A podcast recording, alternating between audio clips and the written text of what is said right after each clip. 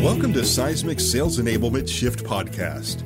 Here is your host and Seismic's Vice President of Marketing, Daniel Rodriguez. Hello, everyone, and welcome to another edition of the Sales Enablement Shift podcast. I'm your host, Daniel Rodriguez. And I'm your co-host, Alyssa Drury.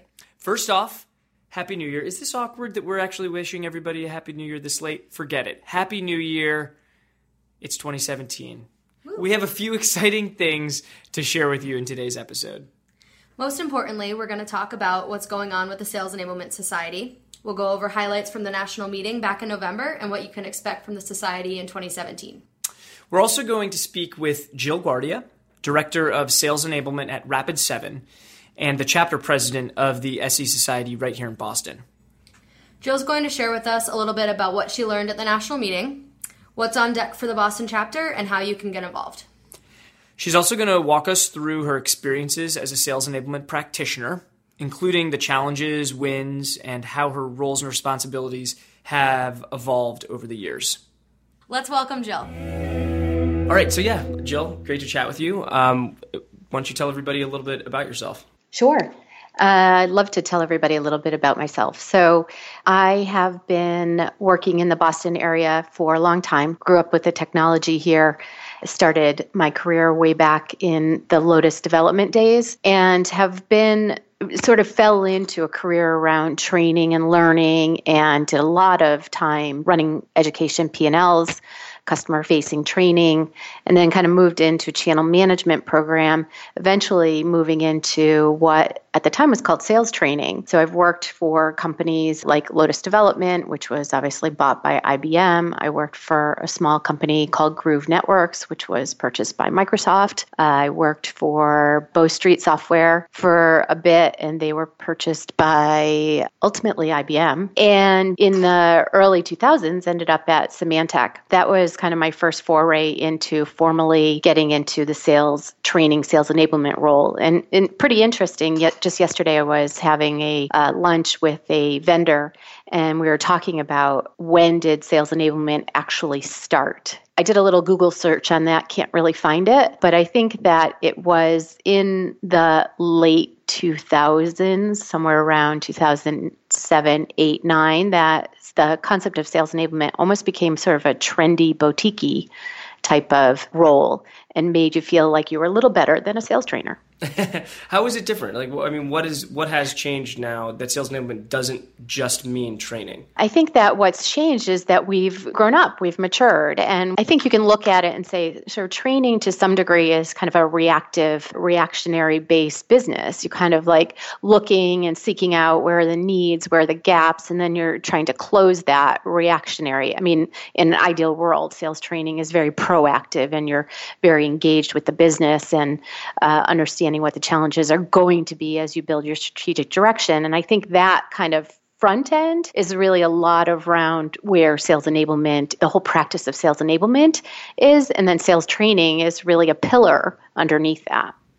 Interesting. Yeah. I mean, when I think of sales training, I get the sense that marketing isn't that involved in sales training. But when I think of sales enablement, I do think that there are interactions, there's a cross-section of the marketing team being involved with the sales team. Is that what you've seen in your practice? Yeah, I think that that's an excellent point because I think, in fact, back in the earlier days of sales enablement, there was a lot of discussion about aligning the sales and marketing organization and that the sales enablement team was the bridge to that alignment. And I think what we've sort of evolved and matured to is maybe not the best way to call ourselves, but that sort of VP of broken things where we see that sales and marketing sometimes aren't speaking the same language. And if you put sales enablement in the middle of that, you know, you have this sort of seesaw balancing act going on about the salespeople will say, I don't understand this message. It's not resonating with my customer. And you can kind of bring that back to the marketing team and say, hey, can we work on some A/B tests and try a different marketing message? And sort of you're that funnel of interpretation between the two organizations. What are some of the roles that you actually then interact with on both the sales and the marketing side in your current role at Rapid7? In my role specifically, I work with the VP of Solutions Marketing, which in many companies would be called product marketing. And I would say, generally speaking, that's our primary team that we engage with, because their reason for being is to make sure that we have the right messaging that's going to really resonate with our buyer personas. And so we spend a lot of time building programs with them to make sure that the sales team can comfortably pitch the story and also very confidently take a competitive position, because that's really part of the puzzle too, is sort of winning competitively, particularly in a market that Rapid7 is in. And you have a very important role with the relatively newly formed Sales Enablement Society. Why don't you tell folks a little bit about the SE Society for those who don't know? I mean, we've covered it many times, I guess, on this podcast. But yeah, tell people how you got involved and where you see things going in the local Boston chapter upcoming soon.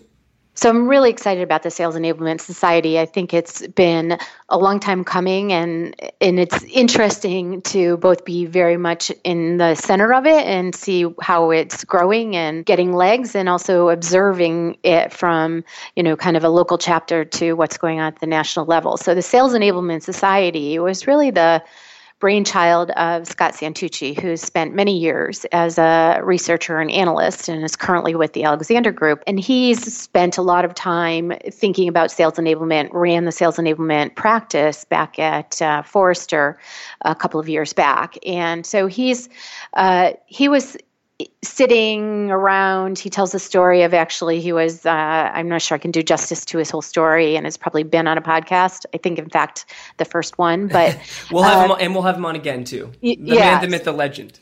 Yes, exactly. So I think, I mean, the long and short of it is that it's the brainchild of Scott Santucci. He was looking to connect with people who are practitioners of sales enablement and really understand more about the role, the evolution of the role, the challenges, the obstacles, the successes. And he started very locally in the Washington, D.C. area, and there was some national attention because he started to blog about it and use social media, Twitter and LinkedIn, and started to get the word out. And of course, I've known Scott for probably about 4 or 5 years now, and was immediately excited about what he was saying, and reached out to him, in fact, after his very first post, and said, Scott, come to Boston. You know, we have a lot of sales enablement practitioners here in Boston. It would be great if we did like a meetup, you know, coffee, and just kind of did this roundtable and got some of the juices flowing to share and network here. And we talked about it, and he's like, I will, and kept sort of saying, I will, but I'm not sure when. And then all of a sudden, late summer, early fall last year in 2016, there was just something that clicked. And he and the folks from the local team really just decided this has to go national. And it was really quite an explosion of activity and interest. And we're well over 1,000 members right now. And I'm very lucky and honored to have been asked by Scott to be the chapter president for the Boston Society. And we're starting to get our feet under us in Boston, and it's very exciting as well. Oh, that's fantastic. And I know there was the national meeting happened. It was just a couple months ago in November. You were there. Are there a few things that you feel like, you know, you learned while you were there that you'd be able to share with folks that maybe weren't able to attend but would be interested in attending in the future? So I think it was a great meeting in terms of getting people together, being a kind of rallying moment for the society. There were a lot of stories shared, and I think really to a large degree, that was one of the key pieces, was sort of building that common vision and feeling around where we are a true role and an important role in organizations. We have a purpose, and we can work together to elevate our role and provide more value. And one of the things we took away is that there's a lot of variety, to put it nicely, I guess, in the discipline of sales enablement. And because there's so much variety, there's a lot of requests from this group of people in the Sales Enablement Society. I mean, people have expectations about, you know, this society is going to help me find a job. It's going to help me get promoted. It's going to give me a blueprint on how I can do this in my company. It's going to help me with visibility. It's going to give me standards. It's going to help me be more strategic. It's going to help me be more tactical. well. And I think one of the outcomes of the meeting is that those are all important needs and expectations, but there are too many really for us to address, and we have to step back and say, okay, what is this enablement society going to do, and how are we going to provide some value to our team? So we're starting to really dig into the commitment to the four different flavors of sales enablement, which we bucket into sales talent management, sales messaging, demand management, and sales administration. And in each of those flavors, sort of look at how we can define what's really happening in there, who's your stakeholder base, who's your customer, and then really key to all of this is how are you going to measure your success? Yeah, that was exactly where I was going, because I know that's a topic that comes up very frequently. How do you communicate the value that you're bringing to the organization? What's your take on this? Are there one or two KPIs that you put forward to the leadership team in your organization to say this is how we're going to be measured? So I think measures and KPIs are so critical, and yet they are probably one of the most misunderstood and challenging things to come to agreement with. So we're actually working on that right now where I am. And I've got a couple of KPIs that we're trying to sort of suss out what's the baseline and then how can we measure improvement. But there are two key ones that we're I can't tell you the exact KPIs because we're still trying to dig into what we want those to be based on data, right? Using our business intelligence and coming up with a baseline and looking for improvement. But the two things that we're heavily focused on, although there will be more, is ramping faster for our new hires, and then also improving our competitive win rates. Got it. Okay. Those are great. Yeah. So those four, going back to kind of the four flavors of sales enablement, you know, obviously that can be very broad. I think the larger you are as an organization, and probably the larger your, more diverse your product mix, the more likely it is that you would really need to have competency in all four areas. But in Rapid7, you know, I'm not sure, do you have more than one product offering? I mean, you're a mid-sized, very fast-growing, recently public company. Which areas are you particularly focused on of those four flavors? My focus is mainly in the hire to retire focus or the sales talent management. Mm-hmm. So what does that mean to us? To us, that really means very heavily weighted on skill development and metrics around that. So we're looking at obviously the onboarding, how to onboard faster with more focused ramping programs for the different roles. And then how do we build in foundational skills? So you're really focusing on just getting better in the role you're at, and then how are you building a career lattice? We call it a lattice versus a ladder because some people don't go, straight up. They go side to side to try different things. And so that's kind of our main focus. We do have multiple product and multiple product families, and we have quite a large professional services arm. So this is where we really heavily rely on our solutions marketing and our product management teams to build a lot of the messaging and product training and enablement that we can serve up to the sales organization as a whole. How is your team structured to support the sales organization? Are there different enablement motions that you have for different roles in the sales organization? Do you have BDRs that are just setting up meetings? How are you structured? Yep. Yeah, our sales team is structured so that we do have BDRs, which are completely focused on inbound leads only, and they actually report up into our marketing organization. And then we have SDRs that report into sales, and the difference between the BDRs and the SDRs is, as sales development reps, is that they are completely cold calling, and they support different territories. And then we have account executives. Depends on sort of if you're in the U.S. or outside of the U.S., but we have some territory account execs. We have what we call enterprise, low-tier enterprise, and then strategic tier enterprise, I guess, where in the strategic tier or national accounts, we have some field-based reps. Are there different programs, like when you're talking about rep ramp time, is that specific to any one of those groups? Are you focused on one area more than the other? Like, how do you guys think about that organizationally? Yeah, so we do want to have ramp time by role because you're measuring a different outcome. I mean, you can measure having a successful sales conversation as one of your outcomes, but the sales conversation for the BDR is actually slightly different than the sales conversation for the account exec because you're looking for a different outcome from that conversation. The BDR is appointment setting, maybe even customer service, right? Just to kind of get them on the line and talking to the company, whereas the account exec is really trying to qualify an opportunity. So the time to ramp by role is going to be different. So right now, our biggest audience or customer is the account exec. So we're focusing on understanding how to define what equals a ramped account exec. And then you mean in terms of what does it mean to actually become fully ramped? Like, how do you know they're fully ramped? Yeah, exactly. Yeah. And so right now we're using a time-bound thing. So in 6 months, you're fully ramped, but it's just time. It's not actually performance-based. So we're turning it into a performance-based metric. We think 6 months is the right amount of time, which is the equation of sort of your first 90 days or your first quarter is really orientation and learning the system and the ropes and the content and all that kind of stuff. And then the next quarter is really roughly equivalent to our average deal cycle. So that's how we came up with 6 months is where we want to get people fully ramped. So now we have that time bound. So within 6 months, you need to be fully ramped, but how do we graduate you out of that ramping period into ongoing? And we're talking about a variety of activity-based metrics and maybe which will turn into potentially a productivity score. And if you achieve X on your productivity score, then we know you're fully ramped.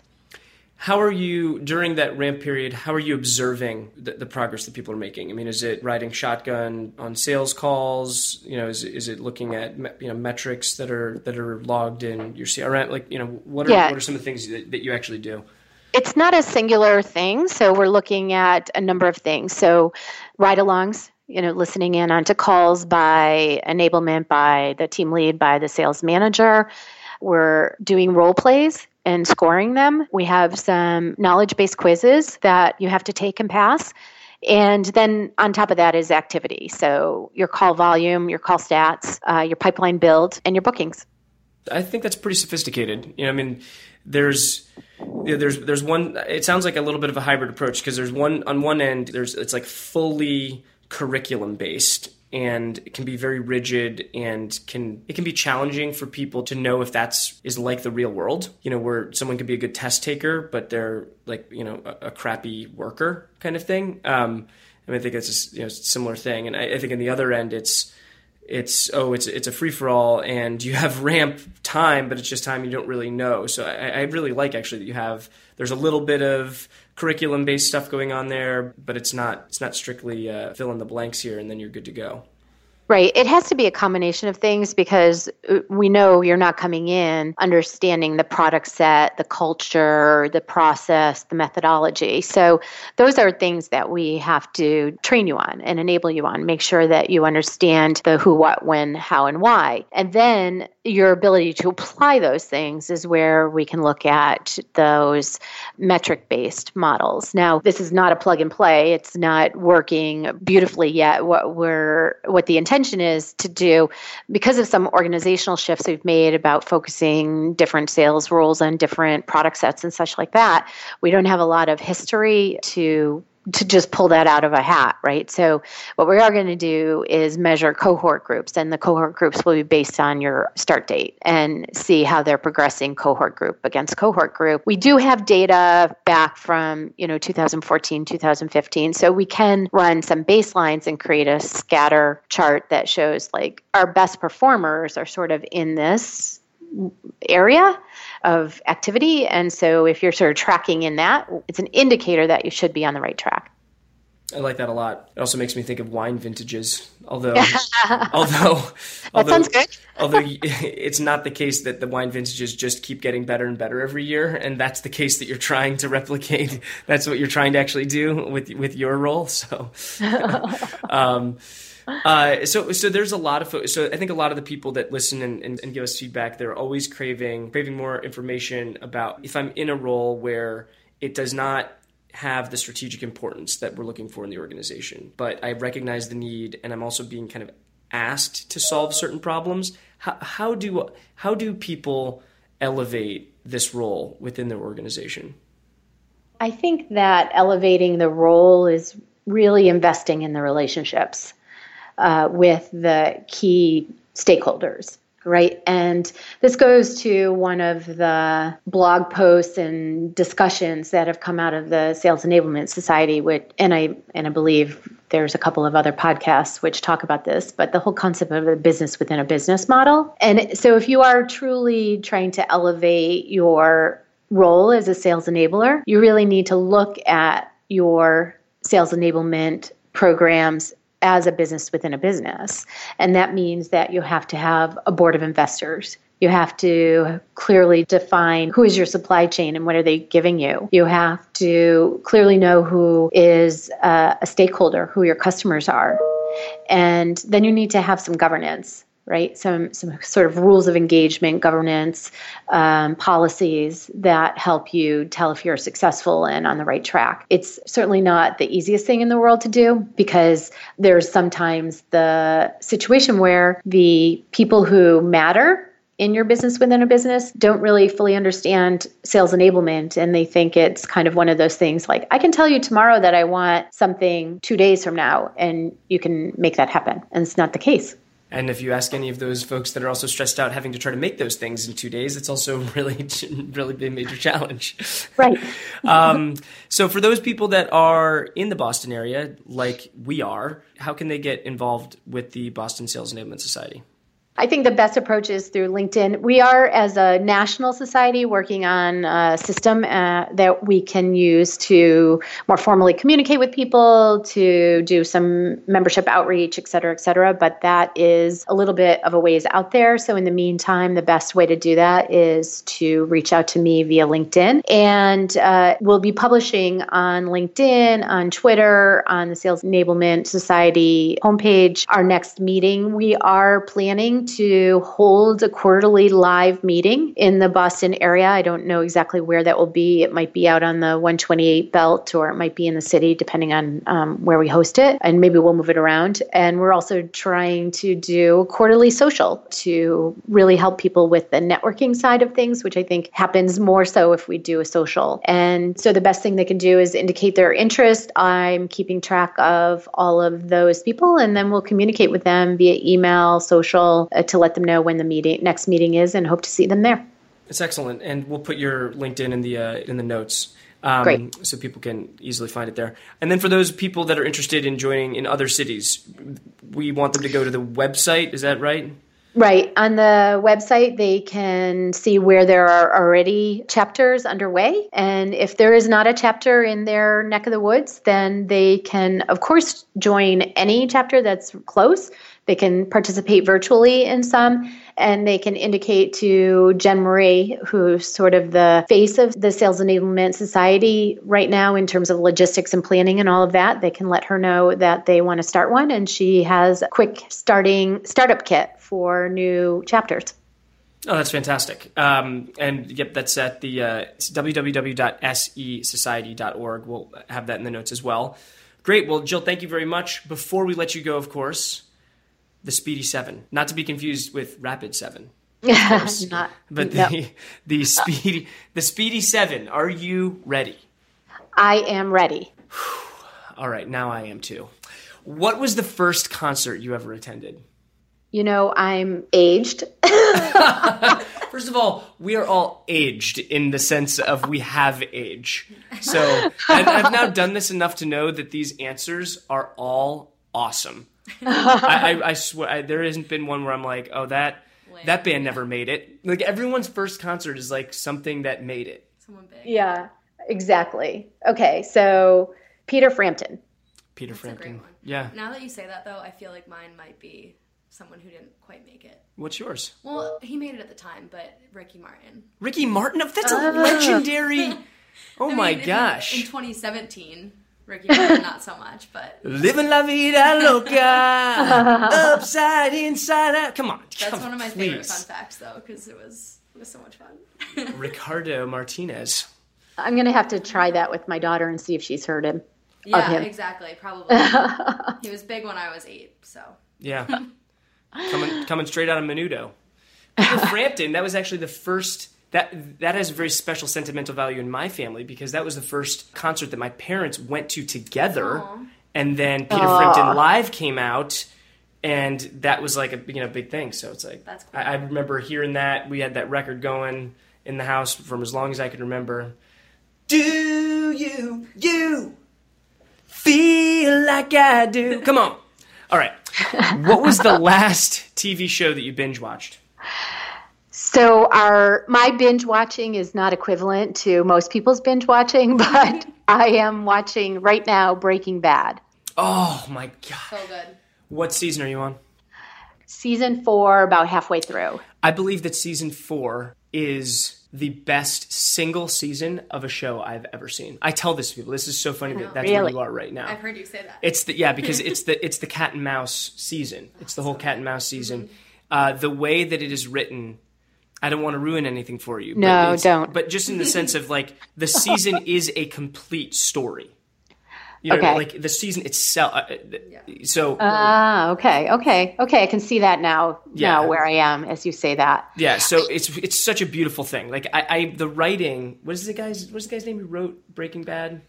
Director. It says it right at the beginning too. I know. In one of the chemistry symbols. He's amazing. Yeah. Anyway. I wish I could go back and watch. So there are a couple of shows that I have decided I'm going to rewatch. One of them I'm rewatching right now is The West Wing because it was so long ago that I actually saw it. Yeah, that would be a good one. So going back to The West Wing, I think I'm in season 1. Are there a ton of episodes? I can't remember.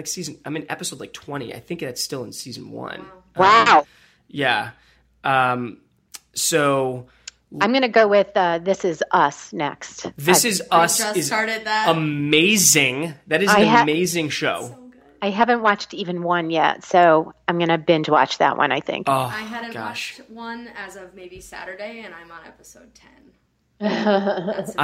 I'm 2 episodes behind. We caught up, but then I've been traveling and stuff, so I haven't done it. But love that show. The writing of that show, I mean, it's really if you can not cry in 3 straight episodes of that show.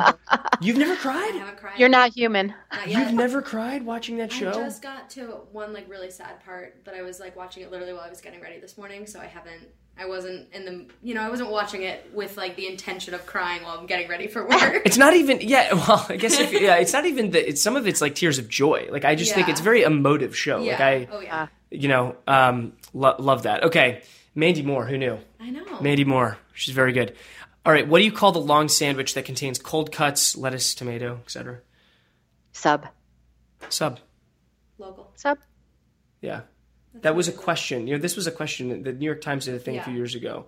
And then that's one of the markers about places you are. From. It's very regionalized, isn't it? Yeah, because if you call it a grinder, you're in Connecticut. If it's a hoagie, you're calling it Pennsylvania, something like that, yeah. Does anyone call it a hero? I think that there's a place where somebody does that, I think, yes. I have a Greek friend that does, but I think that's because it's a hero? Yeah. Oh, is that where that comes from? Mm-hmm. Oh, yeah. Learn something new every day. Yeah. All right, do you put your glasses in the cupboard upright or upside down? So alternating. Alternating to fit, so that they fit. Yes. Is that the idea? Up and down, up and down, up and down. Frozen yogurt or ice cream? Ice cream all the way. Bonus question, do you have a flavor preference? Mint chocolate chip. Oh, so good. Paper or plastic? Paper, or I live in Somerville, and we've got rules, and we're right next to Cambridge, so you really have to bring your own. Yeah, exactly. BYOB. Bring your own bags. All right, so if you were a professional baseball player, you're the home team, and when you're walking to home plate, you get to have a song playing, which is called your walk-on song. And the Family Guy actually did a little bit of riff on this too, where it was the soundtrack of your life. What would be your soundtrack? So what would your walk-on song be? What's your pump-you-up song? My favorite song of all time is, I think, a one-hit wonder by a band called Pilot, and it's Magic. I don't know if I know this song. Magic. It's been thrown into another recent song. It's whoa ho oh it's magic. Oh yeah. Oh, yeah. Yeah. Better believe it's so. It's magic. You know. Oh yeah, that's a good tune. Yeah. I feel like that and Peter Frampton are both in some Adam Sandler movie. I really think that those so both come in to some at some point. We have to find it. Okay. That's all right. I'll look it up. Just so you know, that song was released in 1974. 1974. Magic. And Selena Gomez re-released it in 2009. Oh. There we go. Interesting. Yeah. Now we know. Now well, Jill, we know. Thank you very much for not only sharing your Speedy 7, but much more importantly, sharing all of the insights that you have about sales enablement, and thank you for leading up the Boston chapter. And yeah, we'll probably see each other soon. Yeah, I hope so. Thanks so much, guys.